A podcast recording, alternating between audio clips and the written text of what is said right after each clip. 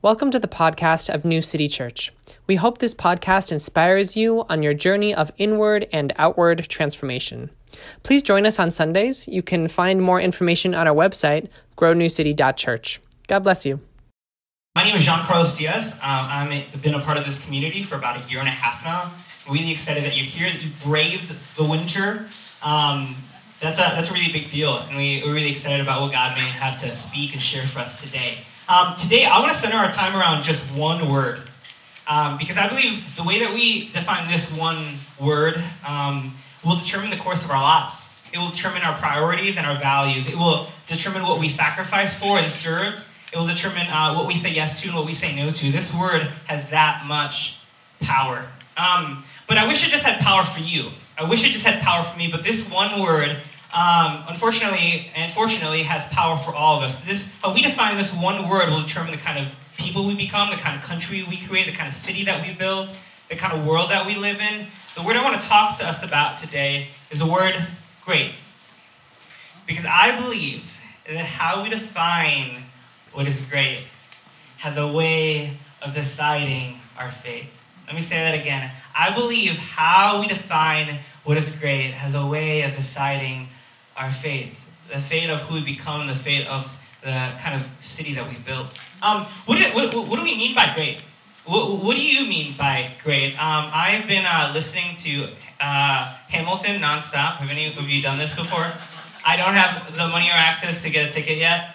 Um, next year they're making a movie, so there's that. So I've just been listening to the entire thing over and over and again. I've been having nightmares of just the same songs. I love it. It's amazing. But this whole like play is about greatness and ambition. How do we like enter into that? What does it mean to be great? Does it is it um, being in the room where it happens? Right, right. We have Aaron Burr, one of the characters, uh, sing. I want to be in the room where it happens. The room where it happens. Is it having position, a seat at the table, a voice?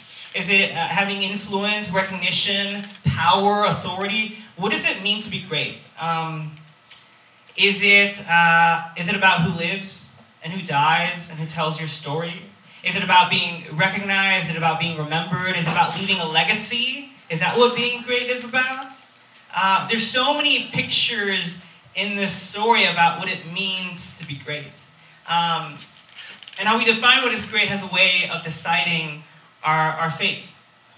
But what I noticed in my life is that there are things that I thought were great, maybe you've noticed this in your life too, that turned out to be insignificant. Yeah. Yikes. There are things in my life I thought were so important, and they turned out to be inconsequential.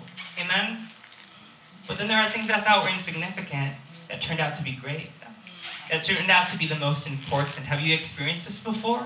Yeah. How we define what is great determines the course of our lives. And um, I remember this specifically when I was, um, sometimes we define what is great in a season of our life where things are great, where, where everything's good, where everything's cool, where everything's awesome, where, you know, I remember being in high school and getting to do a lot of cool things, speak in front of a lot of people, get scholarships, get good grades. I had a good definition of what great was, and then I entered a different season, a season where I didn't have a job, a season where I wasn't in school, a season where Uh, the very definition I had set up was the very definition that was no longer serving me.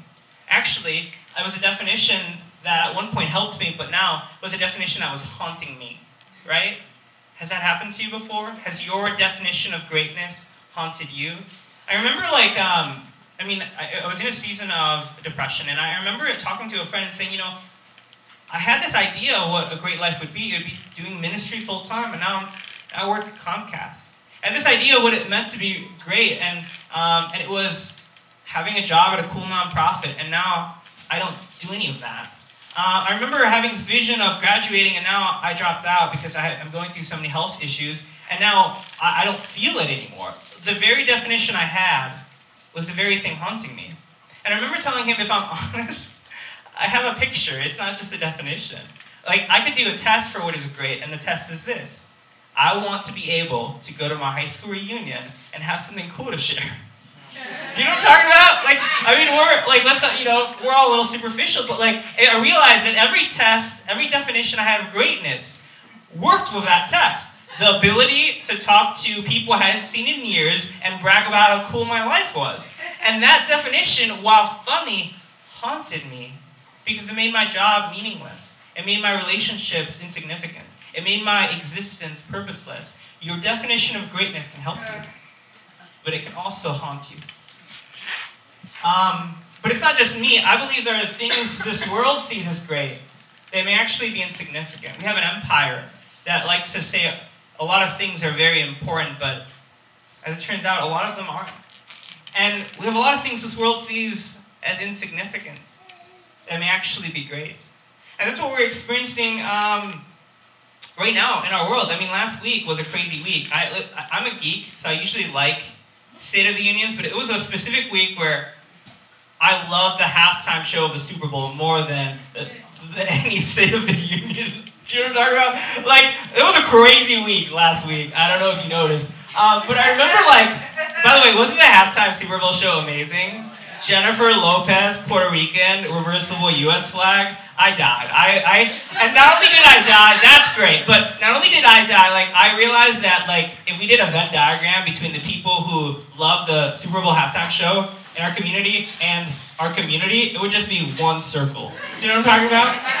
Yeah, yeah, yeah. Okay, so, but but this affects how what we think is great in the world. Uh, um, I, I read this story recently by a queer voice. That's what it, what Sigrid Joy Ellis said. I heard a thing on a podcast this weekend how Americans are really good at acute compassion, but pretty bad at chronic empathy. Yikes. We, without question, haul strangers out of a raging flood, give blood, give food, give shelter. But we are lousy at legislating safe and sustainable communities, at elder care, at accessible streets and buildings. Yikes. It is the long-term work that makes the disasters less damaging. But we don't want to give to the needy, we want to save the endangered. Yikes. We don't like being care workers, we want to be heroes. The world does not need more heroes, we need more care. Dang. How we define what is great. Dang. Right? How we define what is great has a way of deciding our faith. And this isn't this isn't just happens outside the church. I've met many Christians who want to be martyrs, who want to be recognized, who want their, their, their tomb to say that they died for this continent or this, this country or this culture. I know I know people who who love the idea of being a hero but don't love the idea of serving their neighbor because that's not sexy. Right. Right. How we define what is great is a, is incredibly consequential.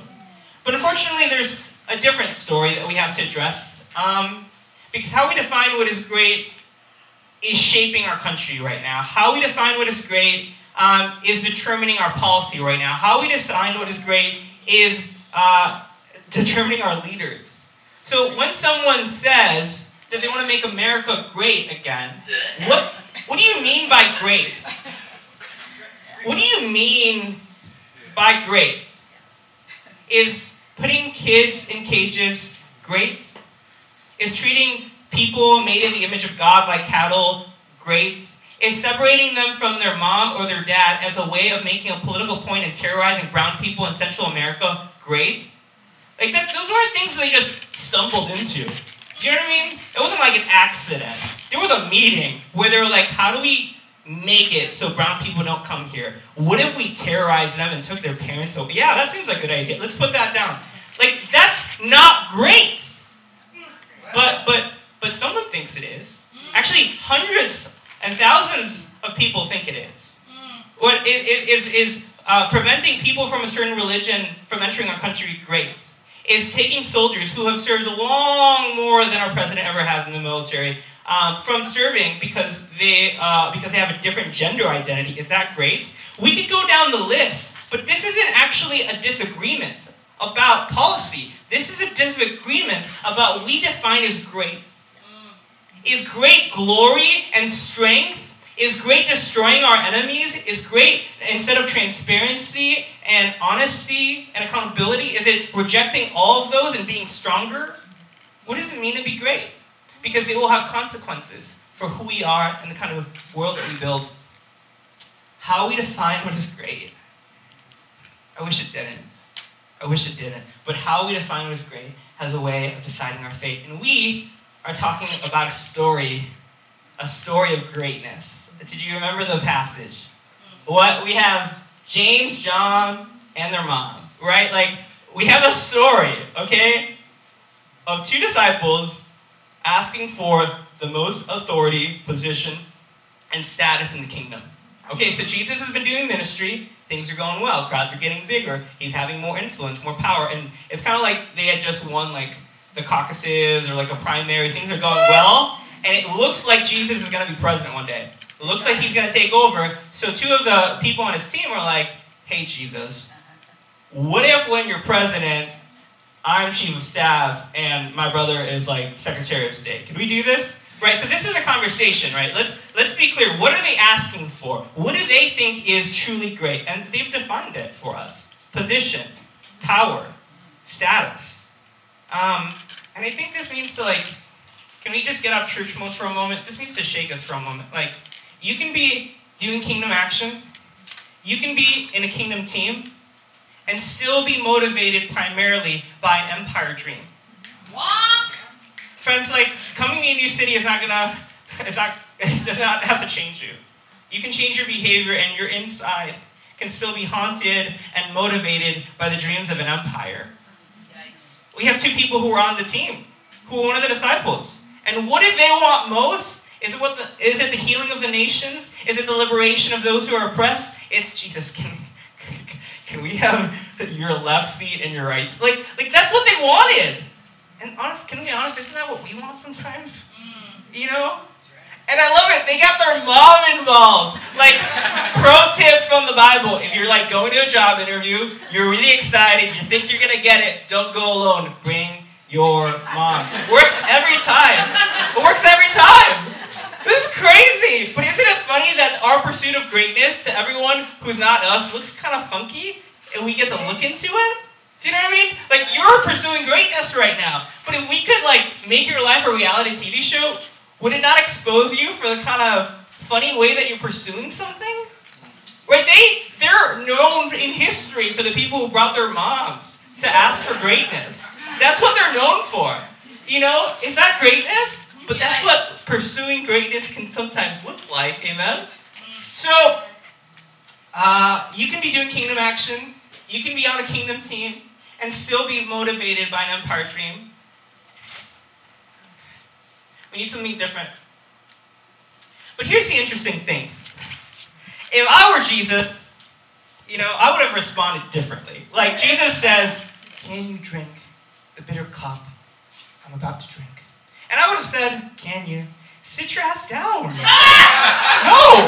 You don't, no! No, you don't. No, no, you don't. Next question. I'm bored. Like, that's what I would have said. And that's not what Jesus oh says. God. That's not what Jesus says. No. I'm dead. Jesus doesn't, Jesus is not out to restrict you from being great.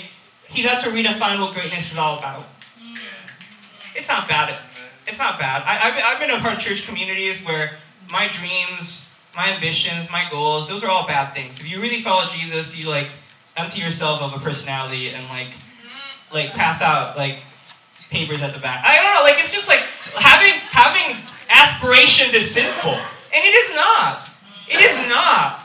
There is greatness in you, and there is a desire to live a life that matters. And Jesus is not out to say, hey, Jesus is out to redefine what it is that we're pursuing, what it is that we're sacrificing for, what it is that we're putting blood, sweat, and tears for.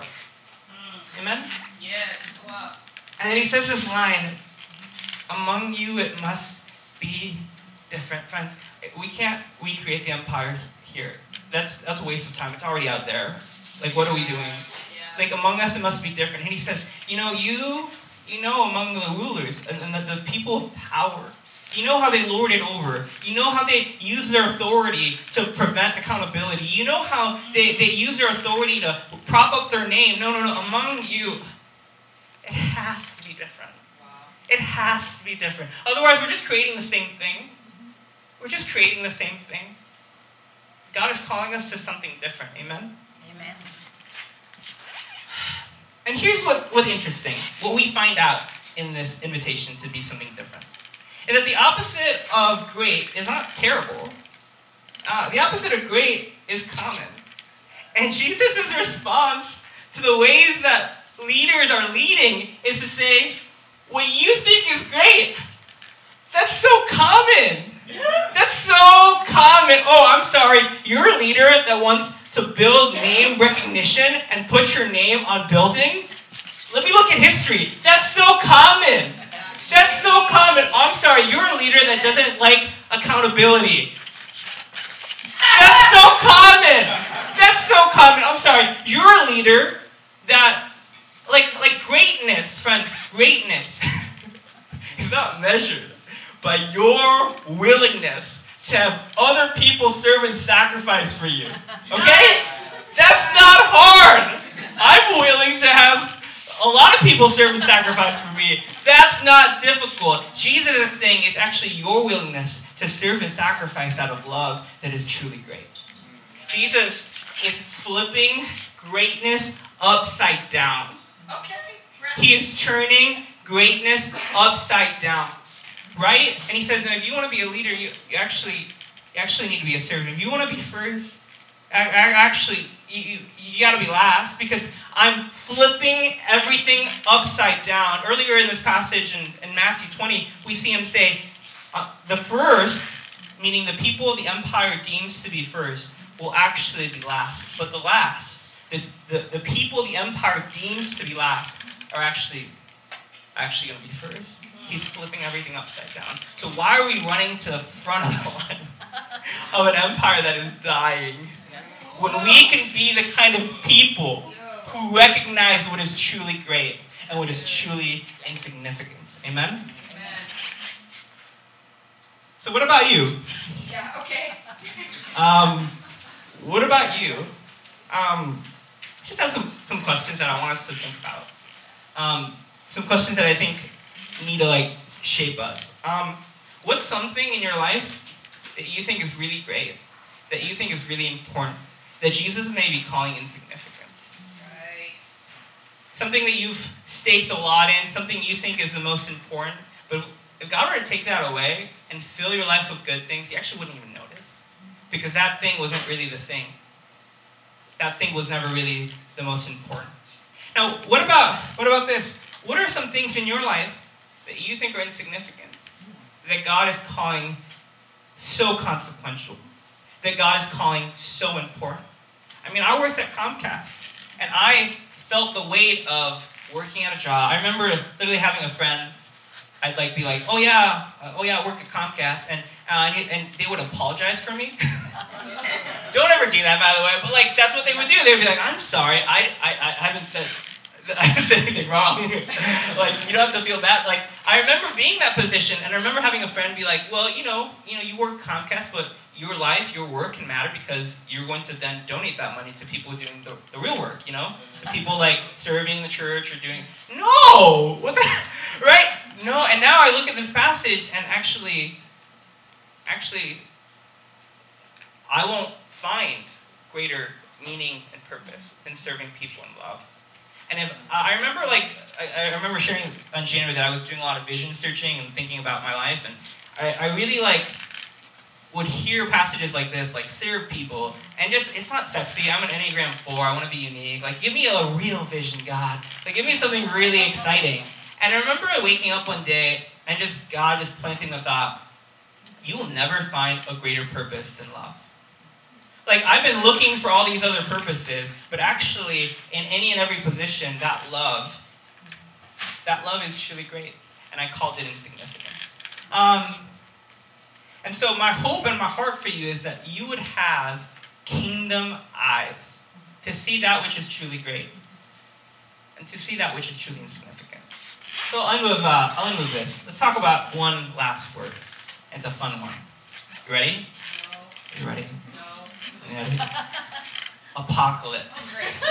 I know, right? You didn't see that coming. You really didn't. You went through your dictionary and you didn't get to that one by the time I hit the slide. Um, apocalypse. So, if you're like me, apocalypse, and you normally think about that, you think of like the movie twenty twelve. Do you know what I'm talking about? Where like an earthquake eats Los Angeles and a tsunami covers the Himalayas. You add Jesus and some angels, and that's basically what you think of when you think of apocalypse. You know what I'm talking about? So, um, I picked this word because it actually has nothing to do with that. But the word apocalypse is really beautiful, because the word apocalypse has nothing to do with the end of times. The word apocalypse in the Greek literally means to unveil or to reveal. That's why in Spanish, the book of Revelations is called El Libro de Apocalipsis, right? Because the word is not the end of the world, it's God unveiling something. And the beautiful thing about God unveiling something is that when God unveils, he's not transforming reality, he is revealing it. Okay. There's going to be a day, my friends, where those who are marginalized, where those who are forced to be last, where those who are not given recognition, where those who are not treated with the dignity they, were, they, they should have had, where we are going to have an unveiling, and we're going to see that those were the greatest of us all. And there's going to be a day when those who can surround themselves with senators and congressmen clapping and praising them, where, where those who have billions and can shoot rockets in the sky, where those, there's going to be an unveiling. And we're going to see the insignificance of so much of it. Friends, we need an unveiling. We need an apocalypse. We need a way of seeing that which was always right in front of us, that which was always true. Friends, greatness is not something we have to attain. Actually, Jesus is saying something deeper than that. Greatness is something we already have. And may we be people who can see the greatness in the people around us. May we be people who can see that which is insignificant is not insignificant. It's actually very important. And that which this world claims to be important is actually so insignificant. Because friends, it's already been revealed. Jesus already said who is blessed. And he said, blessed are the poor in spirit, not the rich, the powerful. He said, blessed are the humble, not the arrogant, who refuse accountability. Wow. Friends, um, an acquittal from the Senate will never make Donald Trump great. Why? Because what is great has already been revealed. Blessed are those who hunger and thirst for justice, not those who work so hard to deny it from others. Wow. Blessed are those who mourn, not those who can celebrate in Mar-a-Lago. Friends, blessed are those, right? Blessed are those who are persecuted, who are rejected, right? Because those are the ones whom God accepts, and those are the ones whom God puts first. So may we have kingdom eyes to see the greatness and what the empire calls insignificance. May we have kingdom eyes to see the insignificance and what the empire calls great. And may we realize that how we define what is great has a way of deciding our fate. Thank you.